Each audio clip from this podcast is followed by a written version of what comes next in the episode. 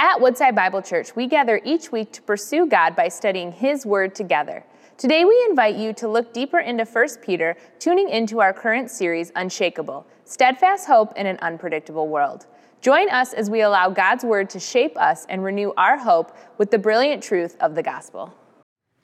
So this morning we get to continue our series in 1 Peter. We've been going through this book of 1 Peter, and we're taking nine weeks and we're diving through the entire book. Uh, today we're in week five, and we're going to be uh, diving into chapter two. And so our text for today is 1 Peter chapter two, and we're going to be looking at two verses, verses nine and ten. 1 Peter chapter two, verses nine and ten. You want to turn there, uh, if you have a copy of God's Word, or if you don't, go ahead and pull out your cell phone or whatever electronic device that you have and put in 1 Peter 2 9 through 10. We use the English Standard Version here uh, so you can follow along. And what we're going to be looking at in 1 Peter 2 9 through 10 is this question of identity, this question of who we are. You know, when we think about this idea of identity, the first thing that comes to my mind is if I were at a gathering or I were at a, a, work party or something and, and I didn't know the people that were there, I think of questions that I would ask the people who were there. You know, when you don't know somebody, what is the first question that you ask them? What is your name, right?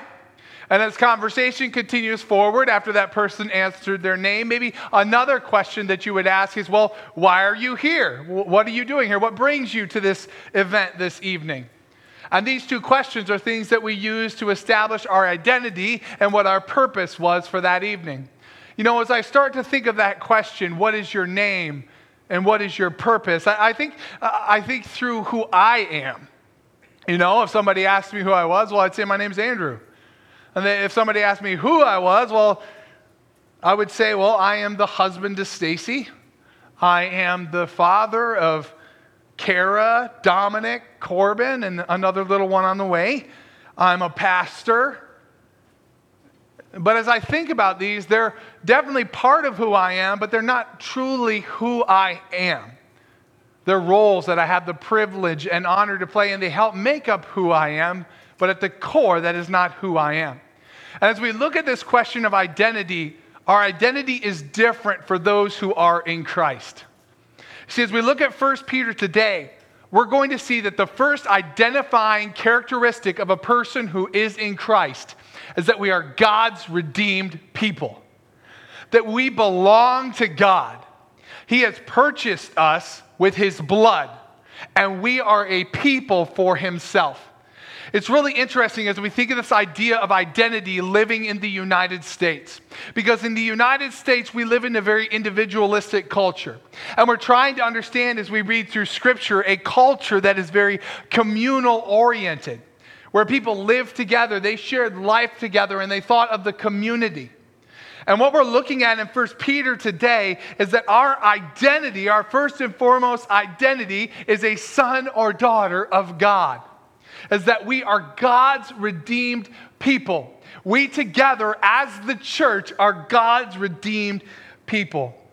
So, as we look at this text, we're going to be answering three questions today. First, we're going to find out who we are. Second, we're going to know why we're here. And third, we're going to know what God did for us. So, 1 Peter 2, verse 9.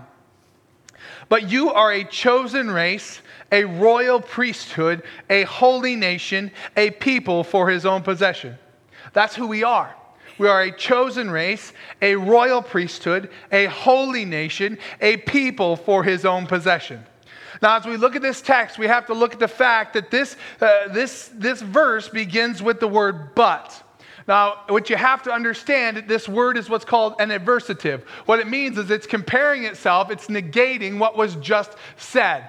And what was just said in verse 8 is that there were those that are destined to stumble over the cornerstone, Jesus Christ, and are destined to disobey God.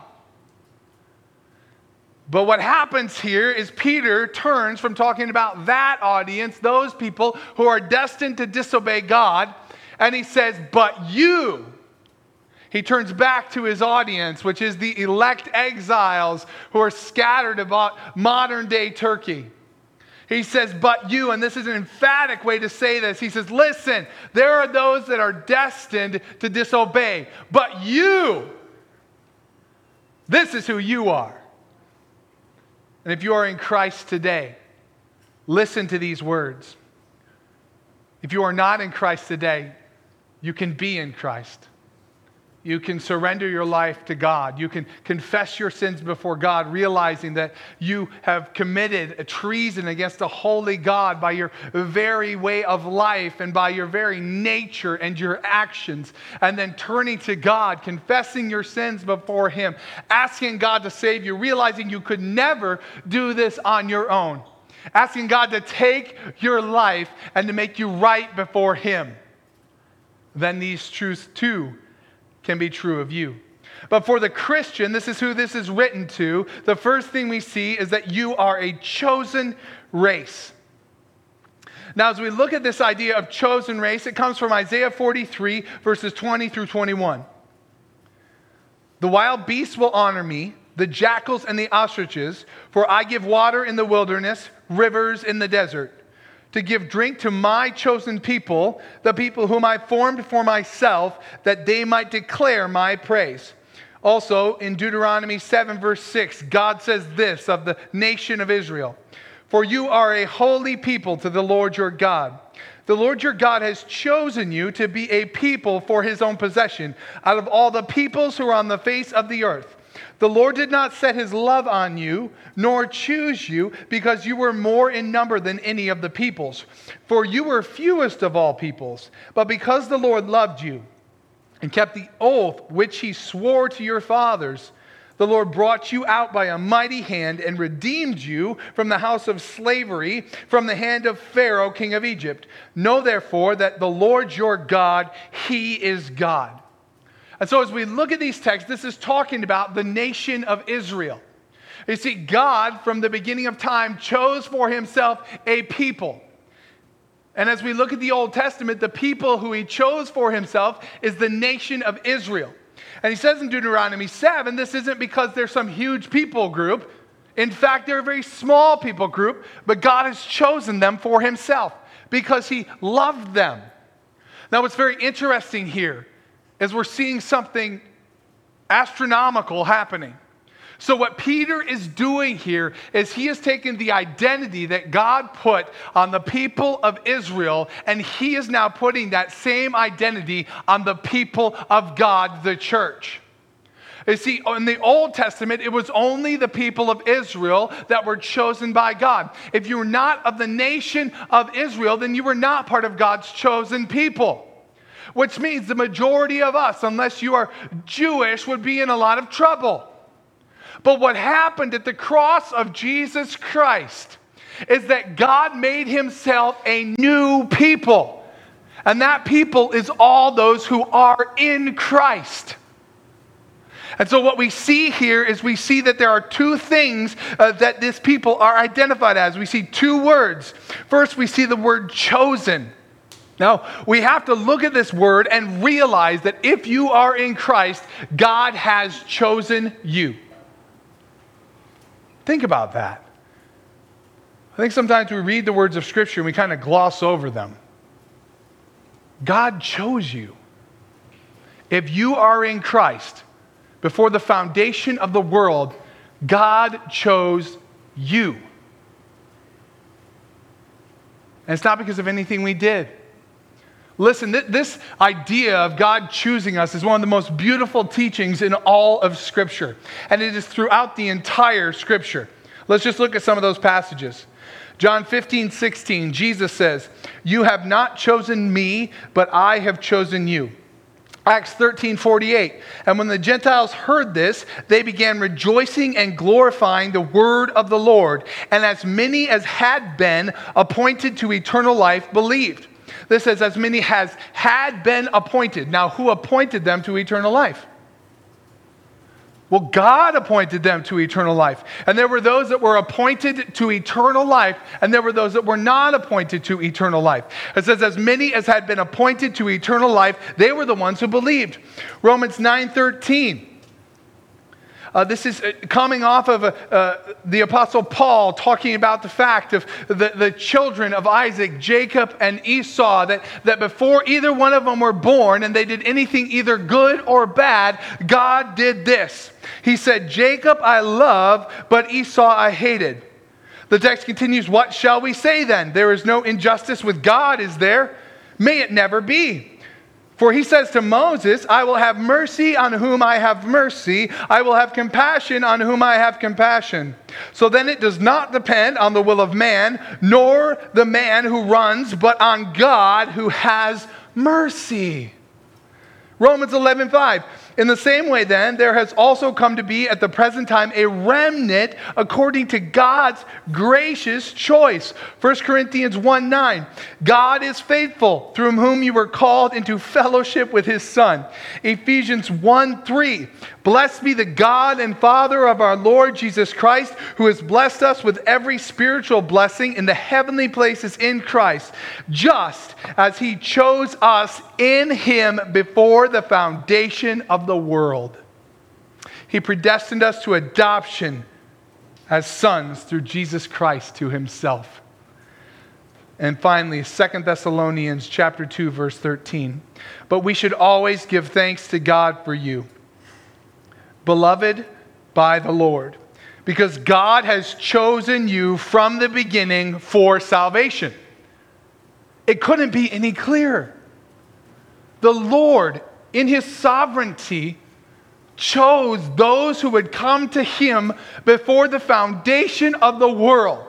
That if you are in Christ today, if you've surrendered your life to Jesus, then you were chosen by God before the foundation of the world. The creator of the universe looked down the corridors of time and said, I want that one. He did that before the foundation of the world. And he did it not based on anything that we did at all. In fact, 1 Corinthians 1 26 through 31, one of my favorite passages in all of Scripture, says, Consider your calling, brothers. Not many were wise according to worldly standards, not many were of noble birth, not many were powerful, but God chose the foolish things in the world to shame the wise. God chose what is low and despised to bring to nothing the things that are, so that we may boast in him, and the one who boasts may boast in the Lord. That's powerful stuff. When you grasp that, it will change the way you live. Because you sit there and you go, okay, I see continually in Scripture that God chose me. The first question that comes in our mind is why? Why did He choose me? Because He loves you. Well, what did I do to, for Him to love me? Absolutely nothing. What? You've heard the word unconditional love before, right? Love without strings. We did nothing to earn his love, but he loves us if you are in Christ.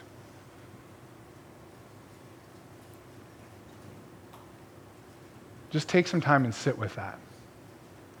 Take some time today and sit with that. That the Creator God of the universe chose you you are chosen. And it does not only say that we are chosen, but we are a chosen race. Now, it's fascinating because as we look at these texts, it's important to remember who wrote the letters that we're reading. This was written, written by Peter, who was a Jewish man, a Jewish fisherman who God called to himself from his business he and his brother Andrew came and, and they started following Jesus. And Peter had his ups and downs throughout his life with Jesus Christ. He was the one who stepped out of the boat and walked on water for his faith in Jesus Christ. He's also the one who looked away from Jesus and sunk down into the water. He is the one that proclaimed that Jesus Christ is Lord. He is the one who God appointed as the apostle to the Jewish community. And this Jewish man is saying that you are a chosen race. Now, if he was just writing to Jews, this would make a lot of sense. But he's not. He's writing to Jews and Gentiles, Jews and those who aren't Jews. Now, the Jews, they hated the Gentiles. They thought they were worthless. In fact, they called them worse than dogs. The Gentiles, they thought the Jews were wicked, evil people. They hated each other. And what Peter says here is he says, You are a chosen race. Now, it's important as we look at the text of Scripture to remember once again that it's written to communities. Because when we see this word you, we think about ourselves, me individually. But this word is a second person plural word. The way it would be translated is you all. Or if you're from the South, it'd be y'all. Or if you're from around this area, you guys. this is communal. So, wait, what he just said just blew away the Jewish idea of privileged ethnicity, and it blew away the idea of the Gentiles being a lesser group. He just said, You all, Jews and Gentiles. He made no caveats. He said, You all are a chosen race. Now, that's a word that we've heard talked about more in our society than in the last 50 years. And what's happening in our society today is that uh, our society wants to divide us based upon racial groups. And brothers and sisters in Christ can start warring because of these things. Now, what we have to realize is that ethnicity is an absolutely beautiful thing from the Lord. It's an absolutely beautiful thing that God has chosen for himself peoples from every tribe and nation and tongue. And Revelation says that as we worship the Lord and Savior, we will all come together as one people and worship him. And it will be a beautiful display of all of God's amazing plethora of nations. Yet, what Peter is saying here is that it is not first our ethnicity that defines us, it is our place in Jesus. In fact, our race is in Christ. That is who the people of God no matter what our ethnic background is, no matter what our skin tone is, it doesn't matter. We are all in Christ. We are all on the same level playing field. We are all beautiful and holy in the eyes of God. We are all one family in Jesus Christ, and that is our identity. That is who we are. We are chosen people of God. And it's an incredible truth that we never discriminate against each other because of our ethnicities. We also never prize that over our relationship with Jesus and our, our beautiful calling to this new chosen race. In fact, later on, it says that we are a holy nation. We, in fact, are a different nation than America. We're a holy nation, one that's set apart, one that is in Jesus Christ. That's incredible. We are in Christ. And that is our identity. We are a man or woman of God. That's incredible. We all are a chosen race. Text continues. It says, We are a royal priesthood. Now, this idea of a royal priesthood comes from Exodus 19:4. He says, You yourselves have seen what I did to the Egyptians, how I bore you on eagle's wings and brought you to myself. Now, therefore, if you will indeed obey my voice and keep my covenant, you shall be my treasured possession. Okay, that's God saying that. Think about that. You will be my treasured possession among all peoples. For all the earth is mine, and you shall be to me a kingdom of priests and a holy nation. These are the words that you shall speak to the people of Israel. Now, these promises, you have to remember, were only to the nation of Israel before. Before Jesus. But now we look here and look at what Peter says. He says, You are a chosen race, a royal priesthood, a holy nation, a people for God's own possession. You all, Jews and Gentiles, were a royal priesthood. Now you have to think back. It's hard to identify with some of this language because we don't really have priesthoods in the way that they had them in the Jewish culture. Can you imagine being a Jewish person and the only time you got to go anywhere near the presence of God is when you went up to the temple to sacrifice for your sins? And it was somebody who had to mediate on your behalf. There was a priest there who took the sacrifice and they sacrificed the animal for your sins. And then there was only one guy, one time a year, who actually got to go before the very presence of God. One guy, one time a year. And it was completely based upon what family you were born into. You couldn't earn priesthood. You had to be part of what's called the Levitical line. You had to be from the tribe of Levi. So think about that. Think about that for the Jews who heard this. Think about that for the Gentiles who heard this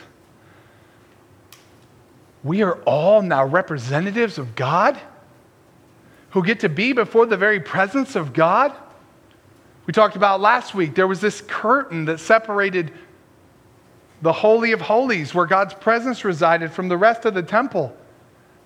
But what happened at the cross of Jesus Christ is that that curtain, it ripped in two. And that's very important because that represents God opening up his presence to all those who come to him. We can have direct communication with God. We don't need a mediator because we have Christ in us.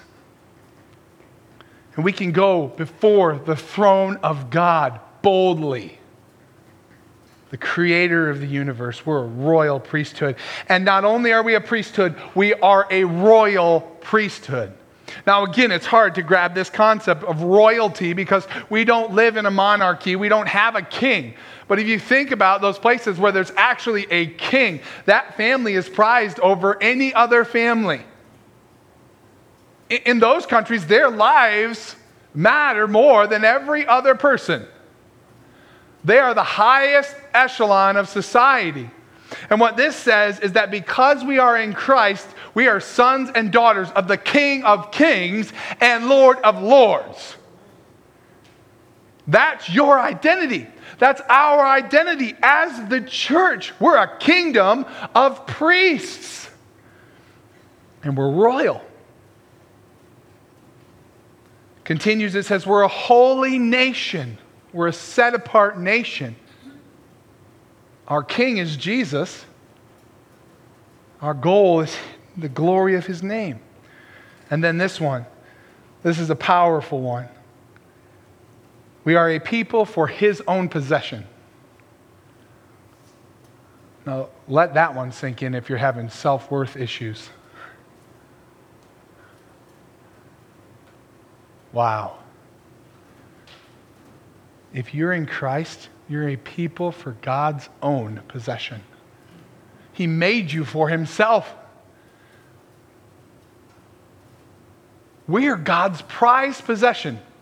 Think about it, all the way back to Genesis. God's creating the world. And He keeps creating and He keeps creating, saying everything is good. But then on the sixth day, He creates the very pinnacle of creation, and that was us. Wait, you mean like the sun wasn't the pinnacle of his creation? Sunsets and sunrises are absolutely amazing. What about the mountains? What about the stars? What about the moon? What about the universe? What about the galaxies? What about all these things? What about the angels? Whoa. You're the pinnacle of God's creation.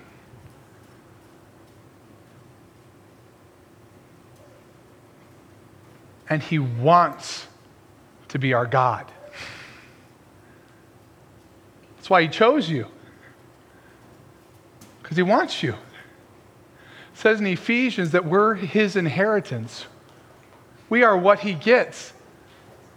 Wait a minute, I thought God was all sufficient. He is all sufficient. But there's something within that that God desires to have a people for himself, namely those who put their faith in Jesus. It's incredible when we realize what our identity is. And it's so important for us to realize what our identity is before we go forward. Because who we are is a chosen race, a royal priesthood, a holy nation, and a people for his own possessions. Now we get a privilege within this. The text continues and tells us why we are here. That's the second thing we're looking at. Why are we here? It says, But you are a chosen race, a royal priesthood, a holy nation, a people for his own possessions. That, now when we see this word, it tells us why. That you may proclaim the excellencies of him who called you out of darkness into his marvelous light. Now, let me ask you this question Have any of you been called out of darkness into God's marvelous light? Amen. He called you out of darkness. Now, we were in darkness in two ways intellectually, unable to understand the things of the Spirit of God, unable to understand the things of God. 1 Corinthians 1:18 says, "The message of the cross is foolishness to those who are perishing, but to those who are being saved, it is the very power of God." Intellectually, we are darkened. Morally, we are darkened. We are unable to please God in our actions without the Holy Spirit. We are unable to live a righteous life. We are unable to live before His presence. We are unable to please Him because of our sinful nature and because of our flesh and what we go after. When the Spirit comes in and makes you new, you are now made righteous in right standing with God. He did it once again. He's the one who allows us to understand the things of the Spirit of God, and He is the one who makes us right standing with Him. So we get to proclaim His excellencies. That's incredible. This here today standing in the waters of baptism, saying, I renounce Satan in this world and I proclaim to live for Jesus Christ alone, sharing the story of God saving somebody is proclaiming his excellencies hearing the stories of parents who have prayed for years for their child to come to know Jesus, and then it happens, is proclaiming God's excellencies. Seeing people who are running away from God in darkness, having light shine into that darkness, and they come to the realization Jesus is Lord. I'm a sinner. I need to, I need to give my life to Jesus. And I don't want to live that way anymore. I want to live for Him because he's that amazing, is proclaiming his excellencies. And it's a privilege and an honor that we get to do. We get to proclaim his excellencies. This is to speak of all he has done and all he is. There's so much that we can proclaim. And that is our purpose in this life. Our purpose in this life is to honor and glorify God. Our purpose in this life is to praise Him. If you're sitting here today and you're wondering, why am I alive? What is my purpose? Your purpose is to praise and worship and proclaim the excellencies of God. That's why nothing else really seems to fulfill. That's why you keep chasing after things. You're like, if I just get that next promotion, then I am going to have peace. If I can just get that house, I will be satisfied. If she will just say yes to a date with me, I know I will be truly fulfilled. Yet, it is only in Christ that we will truly find our peace, our fulfillment, our satisfaction, our ultimate joy. And we can proclaim his excellencies. We get that honor and we get that privilege. And the purpose of our lives is to glorify his name. Uh, there's this book called the Westminster Shorter Catechism. When you heard that title, you went, that sounds like a terrible book. but what it is, it's a book written by pastors, and it asks really important questions that the scripture answers. And if your parents, or even if you're looking for something to deepen your faith overall, this is a great tool because it asks questions and then it gives the answers. The first question in this shorter catechism is the question of what is the chief end of man? What's the purpose?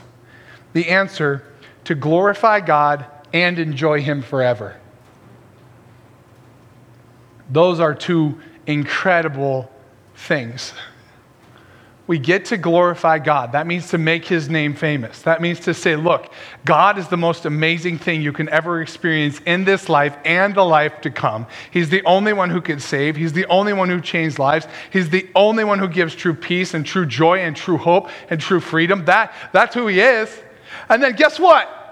You get to be in relationship with him.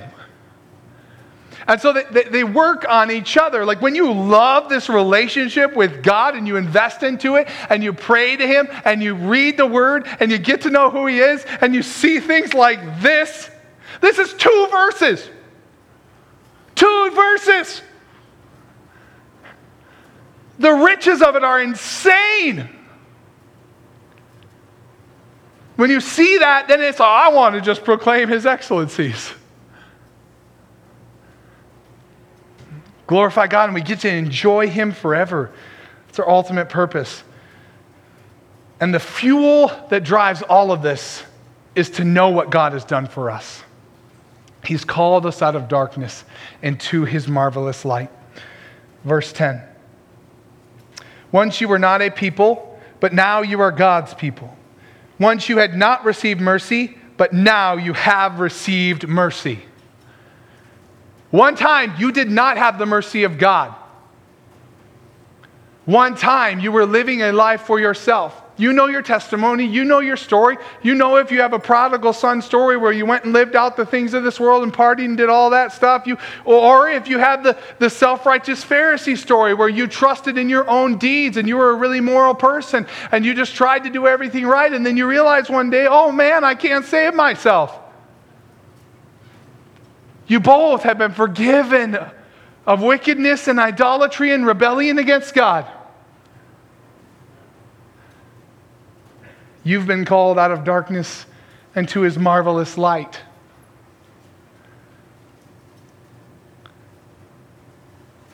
Christ gave his one and only Son, whom he loved, to die the most torturous death ever devised by mankind so that those who put their faith and trust in him would be forgiven of their sins, would be made in right relationship with God, would get to enjoy him forever, would get to proclaim his excellencies, and would get to be with him for all eternity. Amen.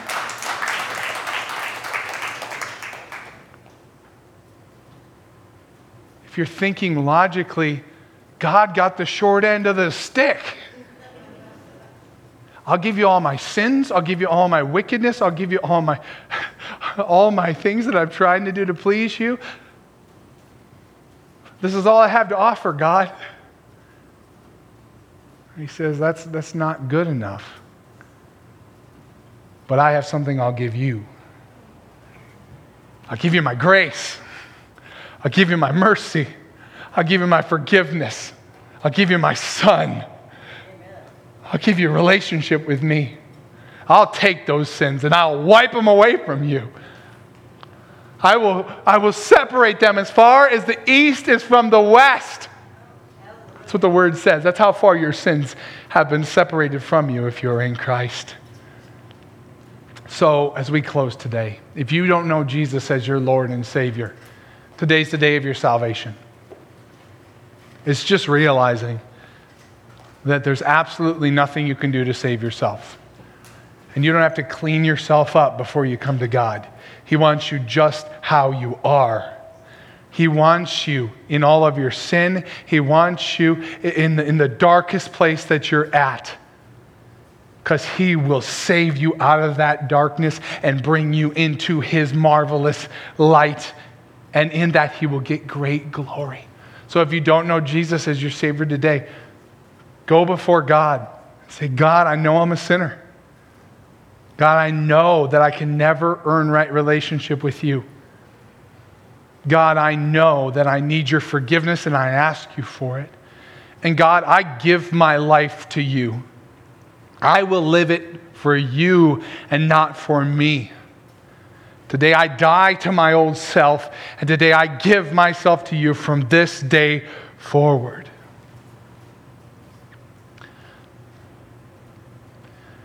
And live it out. If you know Christ as your Savior, remember that you're chosen, you're precious, you're holy, you're prized, you're His own possession and you get to proclaim his excellencies from this day all through eternity. To him be the glory in the church and in Christ Jesus throughout all generations, forever and ever. Amen. Let's pray. Thank you for joining us as we study God's Word together. We would love to hear how God is moving in your heart and get you connected into the Woodside Bible Church family. Head to woodsidebible.org/connect to introduce yourself to us today.